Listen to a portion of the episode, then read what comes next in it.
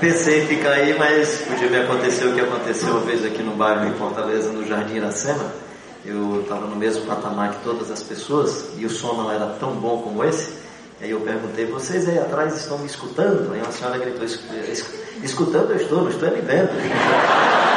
Aí por essa razão eu preferi estar aqui. A Aliança Evangélica é, um, é um, uma unidade de pessoas e instituições evangélicas que buscam pela fraternidade expressar a unidade do povo de Deus.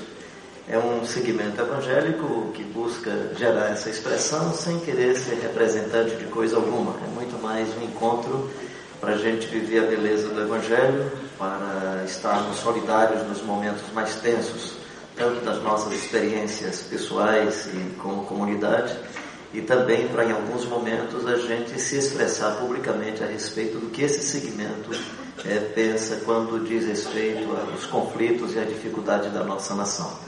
E vai acontecer um encontro da Aliança Evangélica em agosto. Eu queria que o Valdir viesse aqui e falasse sobre esse evento e sobre esse encontro. Logo depois a gente vai para a nossa reflexão. Tá bom. Então pode sentar lá, Carlos.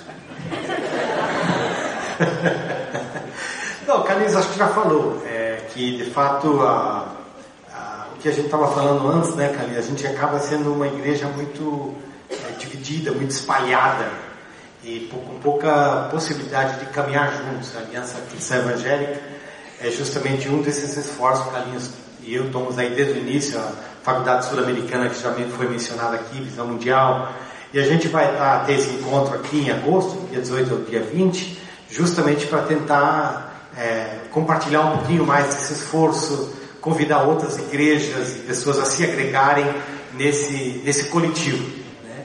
E a gente não vai falar mais sobre isso, só convidar para esse encontro é, dia 18 e 20 de agosto. Eu tenho algum material que eu vou colocar lá no stand da Visão Mundial, se você quiser pegar, sobre, sobre, a, sobre a aliança. Mas mais do que tudo, que eu acho que é um gesto de obediência ao Senhor, né? Que quer nos ver juntos aí, a, com, com gratidão por, por essa caminhada conjunta e também com você. Obrigado. Então, você está desafiado? Vamos estar juntos aí nesse dia. Todo mundo. Todo mundo.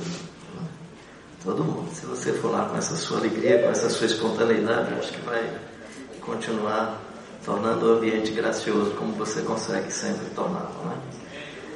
Como eu tenho amizade com você, quando você diz assim, eu quero subir, me leva, minha pergunta é, será que Jesus quer levar mesmo?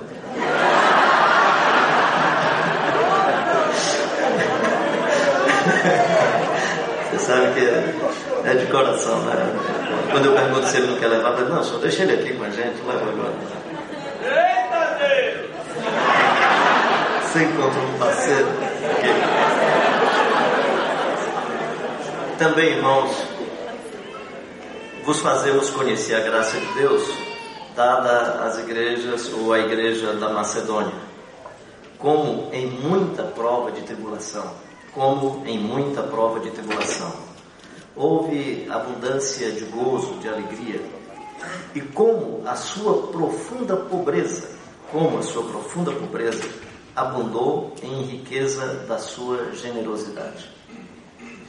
Eu estou lendo 2 Coríntios 8, li esses dois primeiros versículos, e o outro, outro versículo é o versículo 9, porque já sabeis a graça de nosso Senhor Jesus Cristo, que sendo rico por amor de vós se fez pobre, para que pela sua pobreza fosseis ricos em fé. Ah, esse texto ele me impressiona, porque geralmente quando a gente pensa em generosidade, a gente pensa na generosidade de todos nós que estamos inseridos no mercado, é, que estamos incluídos no, na lógica das trocas de favores, a todos nós que temos acesso a todos os bens da sociedade, aos bens da educação, aos espaços que a gente tem direito, e isso eu acho que devemos lutar por ele, sem dúvida nenhuma. Mas o que me impressiona nesse texto é que a generosidade não veio daí. É que a generosidade nesse texto veio do outro lado. Diz que a generosidade veio desses e dessas que estavam na mais profunda tribulação e eram de profunda pobreza, mas fecundos em generosidade. fecundos em generosidade. Quando eu olho, por exemplo, a história da Igreja Batista Central, que é uma história muito bonita, e eu a conheço desde o seu nascedouro, eu lembro eu e o pastor Armando Bispo, ainda bem jovens, né? não faz muito tempo, foi o primeiro contato assim de mais fermentação de ideias e de conversa um pouco mais ampla, a gente já se conhecia, mas a gente numa viagem de Recife a Fortaleza, quando aconteceu o Congresso Nordestino de Evangelização, segunda metade do século, do século né? de 1980, e a gente conversando sobre vocação, sobre ministério, conversando um pouco sobre missão integral e tal. Então, de alguma maneira, fui conhecendo a história dessa comunidade. Mas eu presumo que há um marco na história dessa comunidade quando ela faz a sua mudança de endereço.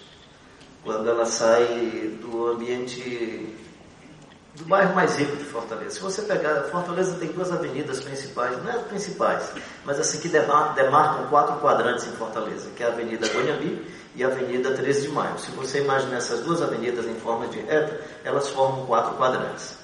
Aí você tem o quadrante que é esse do lado de cá, que é o quadrante que pega Beira-Mar, o Futuro, que é a região mais rica da nossa cidade.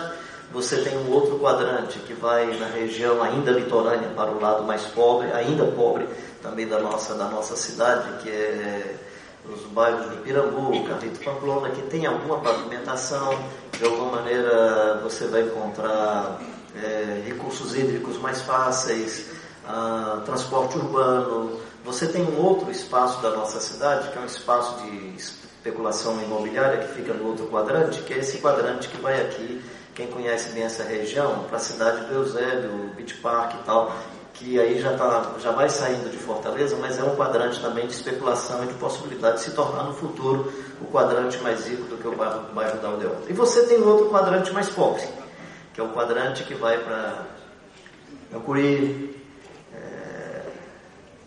Pedras, Santa Fé, Palmeiras, é, Planalto, Ayrton Senna, que detém mais de 65% da população de Fortaleza é a região mais pobre. E aí descer por uma opção, vai para lá. E aí quem se converte? Eu presumo que primeiro vocês. E a igreja começa a ter outras percepções.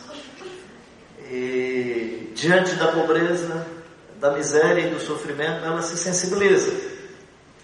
Mas eu acho que se sensibiliza porque tem sinais do reino nesses ambientes. Há sinais do reino. E eu queria chamar a atenção exatamente para essa dimensão da vida. Desculpa que algumas vezes eu vou dar testemunho da história da minha família, que é uma família muito pobre. Eu venho de uma história de família muito pobre. A gente morava na periferia de Fortaleza, quando Fortaleza ainda não era tão urbanizada. E aí o nosso espaço dava para criar uma, duas vaquinhas no quintal. Geralmente meu pai comprava uma vaca prenha ou com bezerrinho novo no mês de janeiro, fevereiro que era para quando ele já tivesse novilho poder vender para comprar o material escolar da meninada no ano seguinte, que era exatamente de janeiro a dezembro, o animalzinho já estava com um ano e a gente tinha então o material escolar. Eu sou aquele tipo de menino que tinha o maior prazer de chegar no ninho da galinha, pegar o ovo, quebrar e beber. Né? E era tão gostoso, e hoje eu fico pensando talvez fosse gostoso por causa da fome, e não por causa do sabor, porque hoje eu não consigo do mesmo jeito e tinha o maior prazer de dizer às pessoas que eu mesmo me aproximava da vaquinha bondade e no copo tirava lá o meu tanto de leite que queria beber, com 11 anos, 10 anos. Ele bebia o leitinho ali e achava gostoso, né? achava gostoso. E nem sabia a probabilidade de contaminação com a bactéria portadora da tuberculose é, não sabia disso na época, depois fazendo minhas especializações em zootecnia, fiz engenharia agronômica, foi que eu disse, gente, eu estava bebendo doença o tempo todo e não sabia. Né? Mas assim, esse tipo de vida, de olhar para os meninos do bairro, eu lembro de uma família cidadã, era um coronel, nossas casas muito pequenas, tinha essa casa mais bonita, outra de outra esquina, e aí, período de Natal, né, os meninos com carrinhos bonitos e tal. E meu pai disse: é coisa do mundo. É tanto que eu vim entender sobre o Natal como coisa do Evangelho é, depois de meus 17, 18 anos de idade. Namorei com a Dinha, com quem eu sou casado hoje. É, ela fez um bom investimento, inclusive. Pegava, pegava a mesada e me ajudava para pagar as passagens de ônibus né, e tal. E assim, conheci ah, foi daí que eu comecei a achar que Natal era também festa do nascimento do Jesus de Nazaré, mas até a minha infância era coisa do mundo, porque a gente chegava no dia 25 de dezembro, todas as crianças com seus brinquedos, a gente olhava assim para meu pai, é coisa do mundo. E como era coisa do mundo, a gente aprendeu. Como era coisa do mundo, nós tínhamos outra alternativa. Pegava um cordão, fazia um cordão bem comprido, amarrava nas pontas, criava um ônibus, uma fileira de meninos, às vezes uma tampa de panela, para dar confusão em casa, quando era tampa da panela, para não dar confusão, pegava uma lata de marmelada e fazia a direção do ônibus. E o meu ônibus nunca bateu a biela, nunca bateu o motor, nunca teve problema, né? E o motor era o próprio pulmão. E fazia barulho maior ou menor quando queria. E se não queria mais continuar a brincadeira, criava um acidente, o ônibus caía e aí a menina para um hospital, outro para outro, e depois todo mundo saía do hospital e arranjava outra brincadeira. Pegava o meu ônibus, enrolava na mão, colocava no bolso, não precisava de nenhum tipo de é, segurança, como é que é aquele negócio de, de carro? Seguro, não precisava de seguro, não precisava de garagem. E a vida continuava tranquila, feliz da vida. Agora imagina só, eu nasci numa casa de taipa. Meus irmãos já nasceram na casa de alvenaria, com dois quartos, uma sala, uma pequena cozinha, um único banheiro. Meu pai tinha ficado viúvo em Mossoró. Nasceram nove filhos do primeiro casamento, ficaram sete. Depois oito do segundo casamento, ficaram oito. 14 pessoas. Uma senhora, lá no interior do Piauí, teve um sonho, porque ela tinha se convertido e teve muita perseguição cortavam as línguas das cabrinhas da família, queimavam os pastos, e ela teve um sonho que em Fortaleza tinha um senhor que ia socorrer a família. A senhora vem aqui para Fortaleza, hospeda-se na rua Jaime na, no local onde ela estava hospedada, disse: Olha, eu vim aqui porque eu tive um sonho de um pastor, fez a descrição do pastor. E aí o cidadão disse: Não, tem o pastor Emiliano, eu conheço que é aqui da Assembleia. Não, que jeito é ele? Quando disse: Não, não é esse, não, é um assim meio alourado, é outra pessoa. Ele disse, não, eu tenho um pastor que eu conheço, lá no bairrozinho e tal. A senhora foi para o culto, nesse bairro, viu o pastor e disse, esse é o homem. Esse é o homem. Aí, meu pai tinha aquele hábito de ir para a porta do templo, cumprimentar cada irmão. Quando a senhora passou, pastor, Deus disse que o senhor é homem que vai socorrer minha família. Aonde, minha senhora? Lá no interior do Piauí. Como assim? Ele contou a história. Ele ficou sensibilizado no dia seguinte. Foi lá para o interior do Piauí carro, trem e depois uma boa caminhada jumenta. Trouxe 17 pessoas para colocar numa família que já tinha 14. Quem conhece alguns pastores de Fortaleza deve conhecer o pastor Pedro Pereira de Sena, lá do Carrito Pamplona, pastor Antônio José, lá do Jardim Guanabara, Antônio de Freitas, já falecido, que foi pastor no Olavo Bilac, e o Silas Cardoso, que ainda está vivo, que também era pastor dessa mesma geração. Todos eles garotos e adolescentes que vieram nessa levada de um cidadão que simplesmente quis ser generoso a despeito de. Eu lembro de um fazendeiro no Rio Grande do Norte, católico radical, criava uns cavalos bonitos. Eu ia de férias para lá, doido para andar no cavalo daquele cidadão, nunca tive a chance, só olhava. Né? E o cidadão sofreu de um problema sério no pulmão, fumava muito. Possivelmente o diagnóstico não sou médico para fazer nenhum diagnóstico, mas imagino que era câncer. Na época ninguém nem soube direito o que era doença. Veio para se tratar em Fortaleza. E é onde é que ele ficou hospedado? Na casinha do generoso pastor João Queiroz e da dona Retina. E aí ficou lá hospedado. E assim, o que foi chato nessa história toda é que um dia eu amanheci, meu pai tinha ido para o quintal para desleitar a vaca, e eu entrei no quarto, quando entrei, o homem estava lá de olho grelado, tinha morrido. E aí tomei aquele susto, né? E era legal, lá em casa a partir daí ficou interessante um bom período. A gente não ia mais na cozinha beber água porque os outros ah, né? Então, casa, casa ficou cheia de, de assombro, né? Casa ficou cheia de assombro.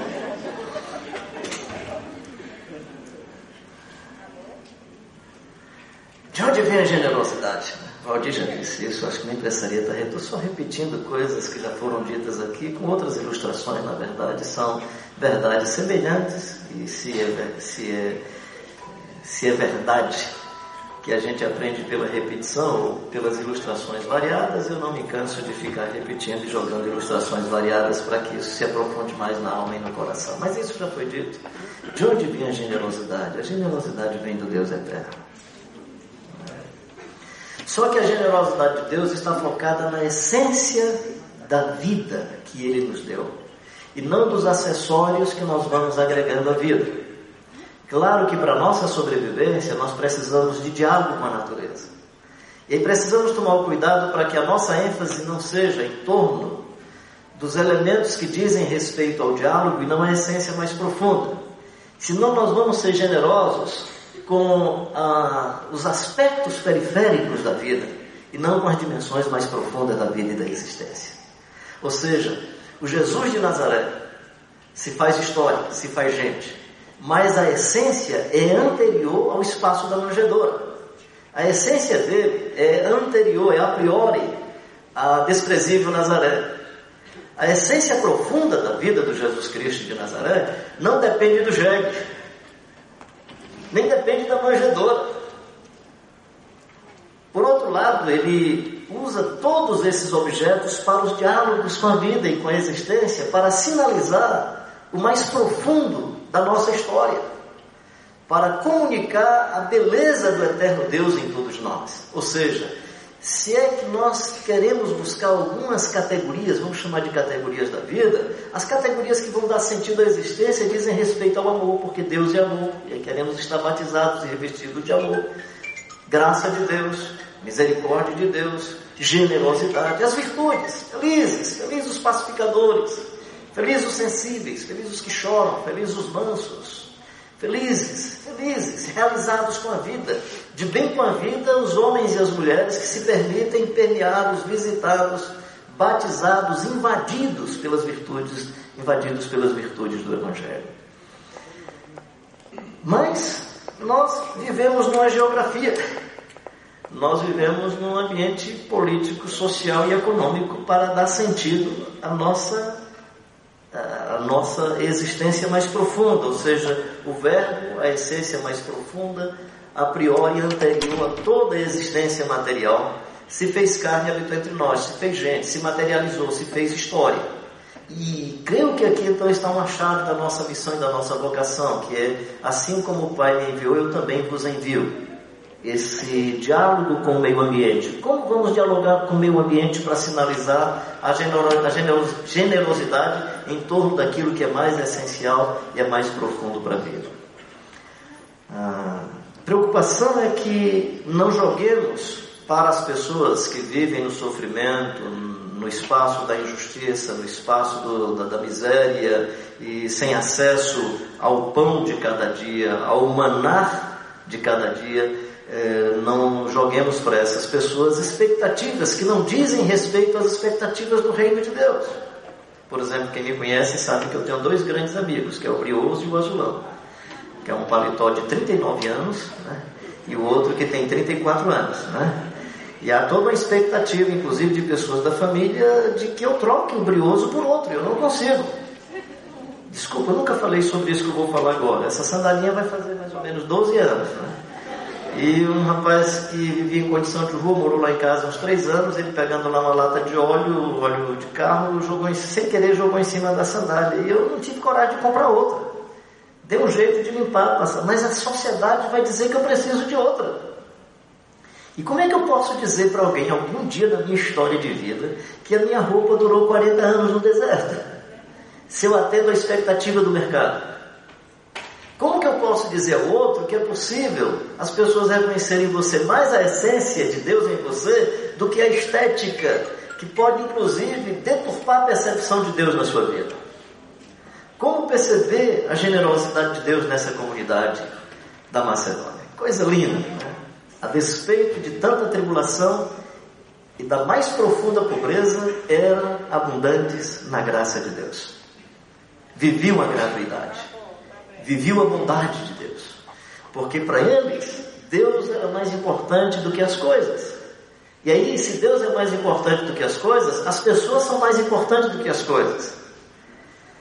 Eu não aprendi uma frase em inglês só. Né? Adore to high, adore to rain. Mas tem uma forma como está escrito em inglês o Salmo 23 que me anima muito. Procurei se tem alguma tradução em português, depois você me apresenta para eu não ficar falando meu inglês fachuta, né? The Lord my shepherd, I shall lack nothing. O Senhor é o meu pastor e por isso eu não sinto falta de mais nada. É diferente de o Senhor é meu pastor e nada me faltará. A ideia é, Ele é o meu pastor e aí porque Ele é o meu pastor, eu não sinto falta de mais nada. Eu fiz a opção em inglês porque eu achei que era mais fácil para alguém que fala uma língua latina do que, o, do que hebraico. Então foi só essa opção. Mas é, ele é o meu pastor e se ele é o meu pastor, eu não sinto falta de mais nada. Então a grande pergunta para nós é: quem está sendo generoso com quem?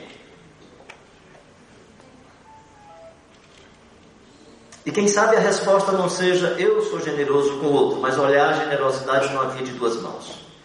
Enquanto, do ponto de vista das nossas posses, nós podemos ser eh, eh, benevolentes ou generosos com os pobres, os pobres têm virtudes que podem transformar a nossa vida e a nossa existência.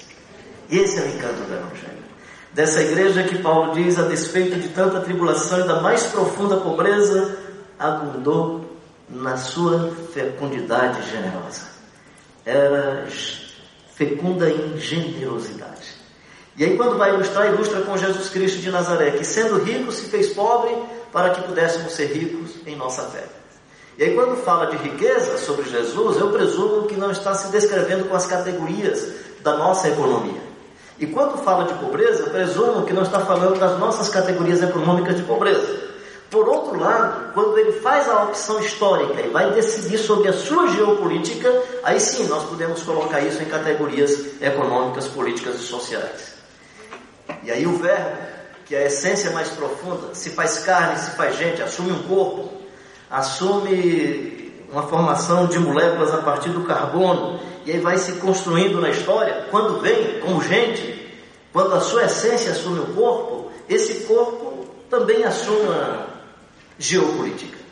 E aí, entre o palácio e a manjedoura, ele prefere a manjedoura.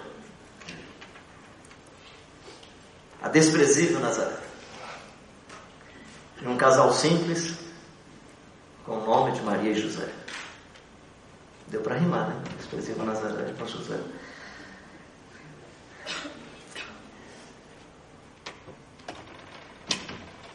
E tu, Belém é prata, pequena demais para figurar entre as milhares de Israel. Era pequena demais. Belém só ficou conhecido porque Jesus andou por lá. Dizem que era um atleta pernambucano, jogador de futebol. Não sei se é verdade ou não, nem vou dizer o time. Diz que jogando em Belém do Pará, depois do jogo, perguntaram o que, é que ele tinha achado do jogo. Não, foi legal, nosso time jogou bem, mas o mais importante para mim não foi isso. É que eu vim para a terra onde Jesus nasceu. Ele pode ter cometido um equívoco do ponto de vista da geografia do Jesus de Nazaré, mas ele relacionou o nome Belém a Jesus.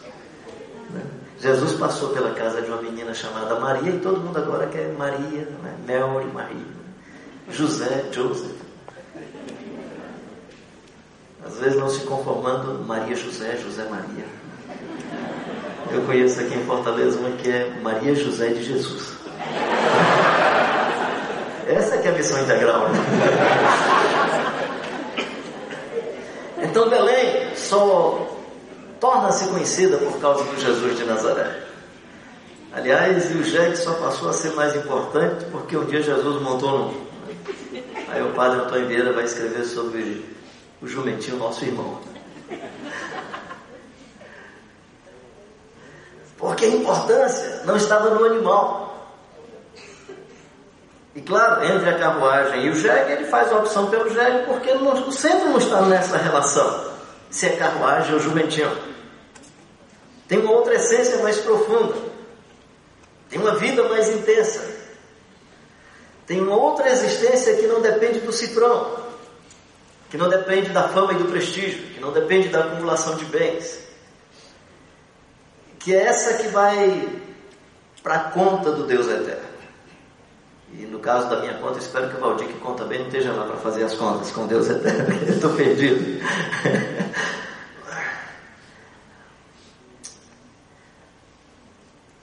Como entender Essa generosidade em torno de quê? A fim de que não gastemos energia, tempo e toda a nossa inteligência fazendo a generosidade que não diz respeito ao reino de Deus.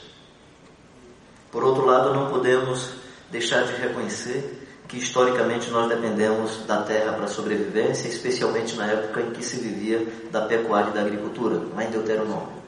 A terra pertence a Deus e nós vamos usufruir dela. Como é que nós vamos usufruir da terra? Cedendo proporcionalmente a terra para usufruto daqueles e daquelas que vivem da terra. Por isso que o levita não podia possuir terra.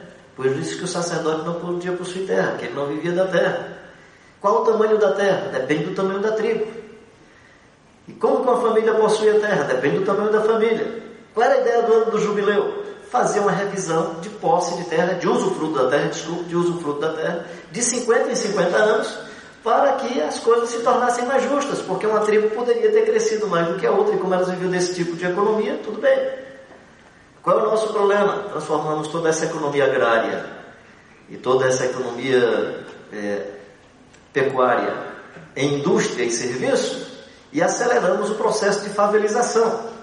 De tal forma que quando eu digo que eu podia ir ao ninho e pegar um ovo de galinha, e quando eu podia no quintal desleitar um litro de leite e beber, quem vive nesse processo de favelização não desfruta mais desses mesmos bens, porque ah, o latifúndio e a monocultura geraram um tipo de sobrevivência que tem afetado a nossa existência, porque não cumprimos. Quando o texto diz para que entre ti não haja o pobre, era se nós tivéssemos cumprido esses mandamentos do cuidado ecológico, de sete em sete anos, deixa que os frutos caiam na terra, o pobre pode colher, mas para que houvesse uma reposição orgânica do meio ambiente, os frutos deveriam ficar no chão. Havia toda uma providência ecológica, toda uma providência com critérios econômicos, havia toda uma providência do serviço e da recompensa do serviço. Aquele que prestava serviço à família era liberado por sete anos, depois de tanto serviço fosse na agricultura, fosse na pecuária, ele proporcionalmente levava consigo, quando era liberado, os recursos, os recursos que ele produziu. Então, por que, que nós precisamos cada dia mais aplicar nossa generosidade? Porque o nosso pecado, somos homens e mulheres maculados pelo pecado.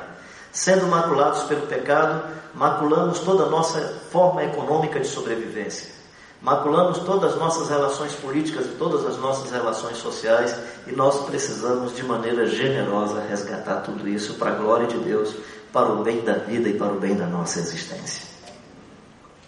Sendo ricos, sendo rico se fez pobre por amor de vós, por amor de vós. E aí Jesus vai tomando algumas decisões que eu presumo podem ser também as nossas decisões.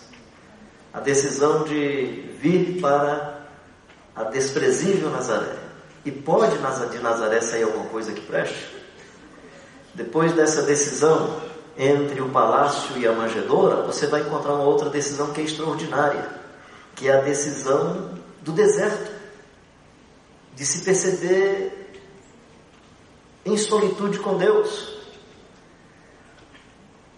É esse Deus que, na sua solitude, se manifesta solidário ou seja, presumo que a nossa solidariedade só vai acontecer quando nós formos invadidos por Deus. Invadidos por Deus. É conhecendo esse Deus pleno em amor. Esse Deus que na sua solidariedade se percebe cheio de amor e aí se torna solidário com as demais pessoas. A nossa generosidade, a nossa solidariedade depende da invasão de Deus. E aí você tem o Jesus Cristo de Nazaré aí no deserto se despojando de todas as tentações que eu e você eh, enfrentamos diariamente, que é a tentação de poder, a tentação de fama e prestígio, a tentação da acumulação de bens. E presumo que esses três eixos prejudicam toda a nossa generosidade. E aí o Jesus de Nazaré que sabe lidar com essa tensão entre aquilo que é necessário para a sua sobrevivência e aquilo que é simplesmente manifestação de poder. O Verbo se fez carne e habitou entre nós cheio de graça e de verdade. E na sua sobrevivência precisa do pão, mas ele sabe que nem só de pão vive o ser humano, mas vive de toda a palavra que procede da boca de Deus. Então a solidariedade tem que ir em direção a esse verbo, a essa palavra, a essa vida que gera vida e gera existência. E é uma linha muito tênue, né? Porque a tentação é uma linha tênue entre aquilo que eu preciso e o proveito que eu tiro dessa necessidade, seja proveito pessoal ou proveito coletivo. É uma linha muito tênue. É uma linha muito tênue entre o bom testemunho, você é o filho de Deus. E se você subir no pináculo do templo e atirar-se de cima a baixo, o seu testemunho é tão lindo que os anjos vão correr para você, para lhe socorrer. Porque você tem prestígio, Jesus. É uma linha tênue entre o bom testemunho e o prestígio. Uma linha tênue entre o bom testemunho e a fama. Eu preciso dos bens para sobreviver, eu preciso da alimentação. E a tentação é uma linha tênue entre esse pão que eu preciso e a acumulação do pão. Por isso que Jesus diz: pão nosso de cada dia. Ele já tinha dito que a gente não precisava pedir pelo pão, que Deus cuida da gente muito mais do que cuida das aves dos céus e dos lírios do campo. Jesus já tinha dito: não vos preocupeis com a vestimenta, não se preocupe com o que vocês vão comer. E na mesma peça literária, ele agora está dizendo: Pai nosso e pão nosso. Porque o pão nosso não é pedir pelo pão, porque ele já tinha dito que não pedíssemos pelo pão, que Deus vai ser sempre o provedor do nosso pão. Ele está dizendo que nós precisamos evitar a acumulação de bens. É pão nosso de cada dia. Alguns de vocês aí, turma mais jovem, conhecem bem a Kelvinha. Kelvinha tinha cerca de, não imagino, não sei se era 5, 6 anos de idade. E aí na hora do almoço, Kelvinha, ora aí pela comida. Aí ela, pai, queria te agradecer por esse arroz, te agradecer não sei o que e tal. E aí ela concluiu dizendo, e manda todos os pobres do mundo para vir comer aqui em casa. Coisa linda, né? Ela podia estar gerando um conflito social, político e econômico se a oração fosse respondida. Mas ela não estava gerando um conflito bíblico-teológico. A ideia de que o pão que estava sobre a mesa não era pão na primeira pessoa do plural, na primeira pessoa do singular, era pão na primeira pessoa do plural. Era pão nosso, pão nosso, pão nosso.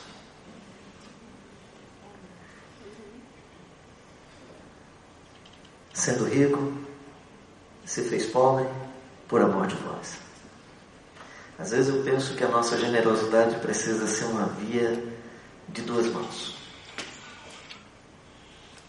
Como que a gente aprende, aprende com Lutero, nessa tecnologia extraordinária da economia, a inserir o pobre no mercado para sobreviver, até porque ele precisa, se fosse na economia agrária, agrícola, e se fosse na economia da pecuária, ele precisa de terra, ele precisa de ambiente para sobreviver.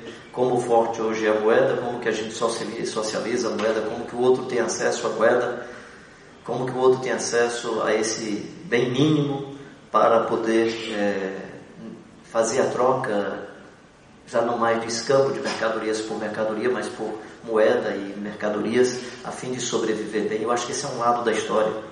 E o outro lado da história é como nós aprendemos a viver e vou falar isso só teoricamente, porque eu não consigo viver bem isso que eu vou dizer. Consigo experiências fortuitas. Eu gosto de fazer peregrinação. Numa dessas minhas peregrinações, eu estava sozinho, eu estava em Mossoró.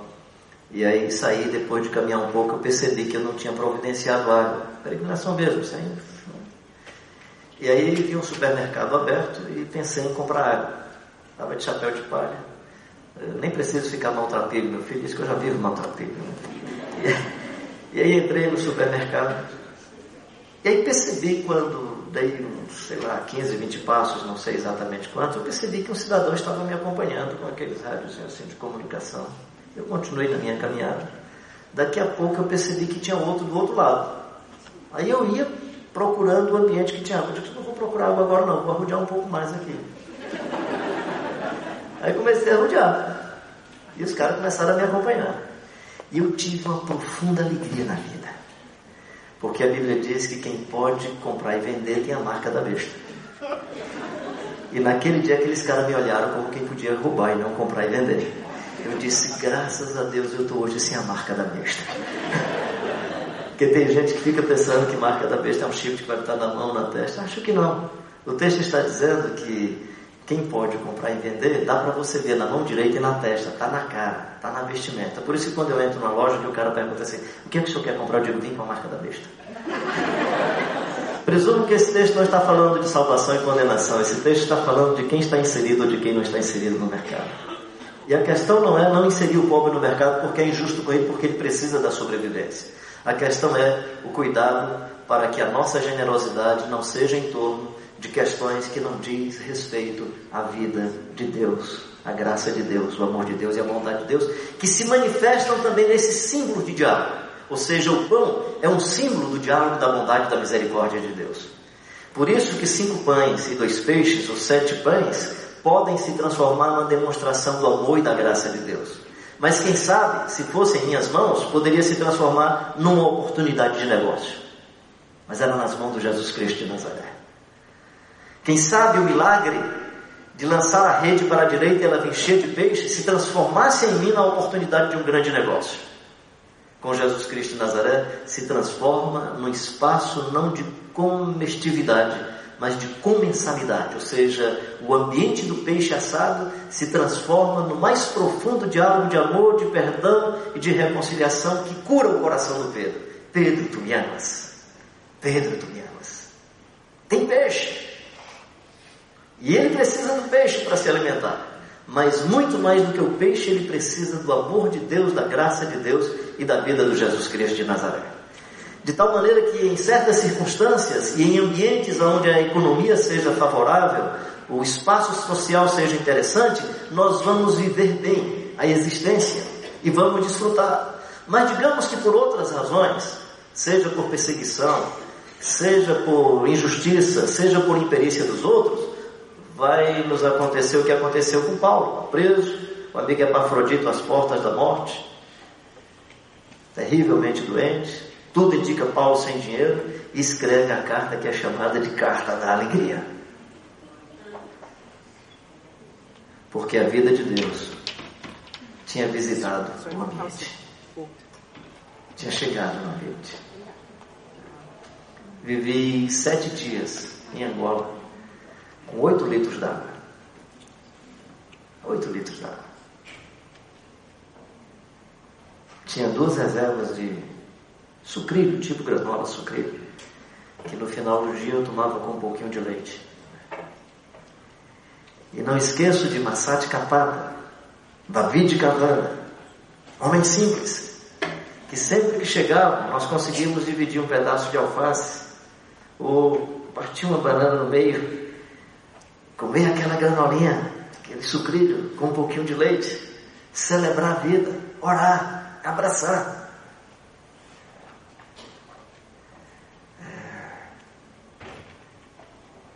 desfrutando tanto encanto, mesmo sabendo que diante de mim tinha alguém que, se não por conta da guerra, poderia ser ceifado precocemente por causa da tuberculose que ele afetava. E percebia que eles eram muito mais generosos comigo do que eu com eles. Até porque na experiência deles com outros estrangeiros, é, eles não podem chegar à nossa mesa, eles não podem ficar aqui. E como eu aprendi com esses irmãos, como aprendi com essas pessoas? Como fui invadido pela bondade de Deus, pela graça de Deus? De ver gente dividindo o que não tinha, de oferecendo a sua gratuidade, a sua, gra... sua, a sua graça, a sua bondade, a sua misericórdia, a sua generosidade, a sua generosidade.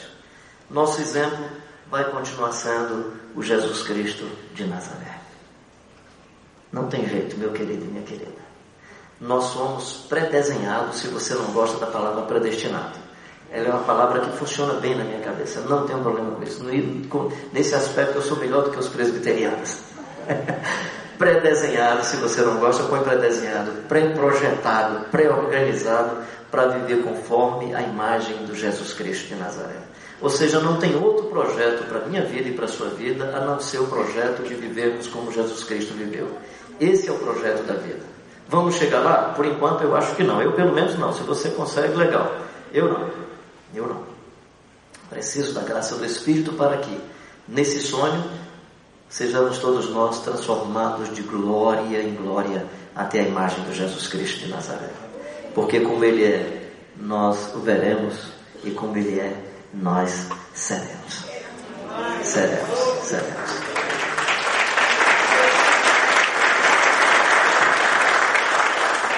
Quando que eu serei generoso comigo? Quando eu entender que esse é o grande projeto da minha vida. Serei generoso comigo quando eu entender que o grande sonho da existência é ser transformado de glória em glória pelo poder do Espírito até a imagem do Jesus Cristo de Nazaré. Quando é que eu serei generoso com o outro? Quando eu entender que o meu projeto e o projeto do outro é ser transformado de glória em glória até a imagem do Jesus Cristo de Nazaré. E aí, sendo transformado de glória em glória até a imagem do Jesus Cristo de Nazaré, você vai às vezes aproximar-se do outro para pedir emprestado. Porque como se não é o seu referencial e como possuir ou não possuir não vai fazer diferença, você vai pedir emprestado.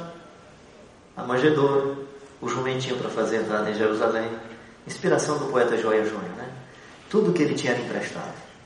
A manjedoura, o jumentinho que ele fez a entrada em Jerusalém, o lugar da ceia. Aí o poeta Joia Júnior diz assim: até a cruz não era dele, era minha e sua. Ele assumiu como sendo dele.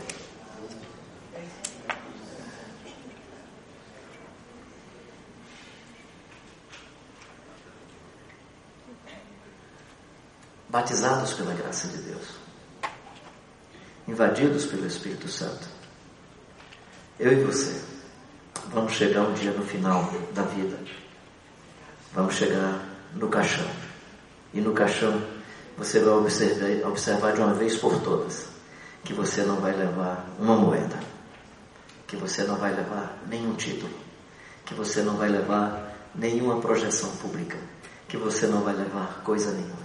É você e a sua essência de volta para Deus. E as demais coisas podem ser aproveitadas como diálogo para sinalizar a graça e a bondade de Deus. De tal forma que o pão que temos acesso deve ser instrumento do diálogo da bondade de Deus. Os dons, ministérios e talentos que você possui são diálogos da bondade de Deus. A arte que você possui são diálogos que podem ser aproveitados para comunicar a generosidade de Deus. Nada mais nada menos.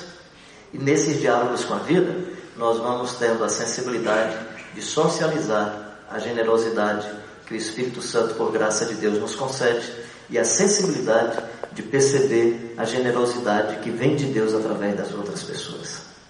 E aí, quem sabe, nós vamos celebrar a vida dando sempre glórias ao Deus da existência, dando sempre glórias a Deus agradecendo pela sua bondade em ser solidário conosco, nos doando Jesus Cristo de Nazaré, que doou a sua vida toda, e nos doando o Espírito Santo que habita em nós e habita na comunidade, para que os nossos dons e os nossos ministérios sejam também instrumentos da solidariedade em comunidade. Que Deus abençoe sua vida, que Deus abençoe a sua existência, que Deus abençoe a sua vocação, o seu ministério, que você seja um homem ou mulher que pela graça e pelo poder do Espírito Santo se permite invadido pela vida do Jesus Cristo Nazaré. Esse é o meu sonho, esse é o meu desejo, essa é a minha oração. Não tenho uma resposta testemunhal sobre isso ainda, mas eu sou cativado pelo Espírito Santo para é, atender a essa demanda e quero atendê-la da melhor forma possível, para o bem da minha própria existência, para a glória do Pai e para o bem das pessoas que estiverem no meu entorno. Amém.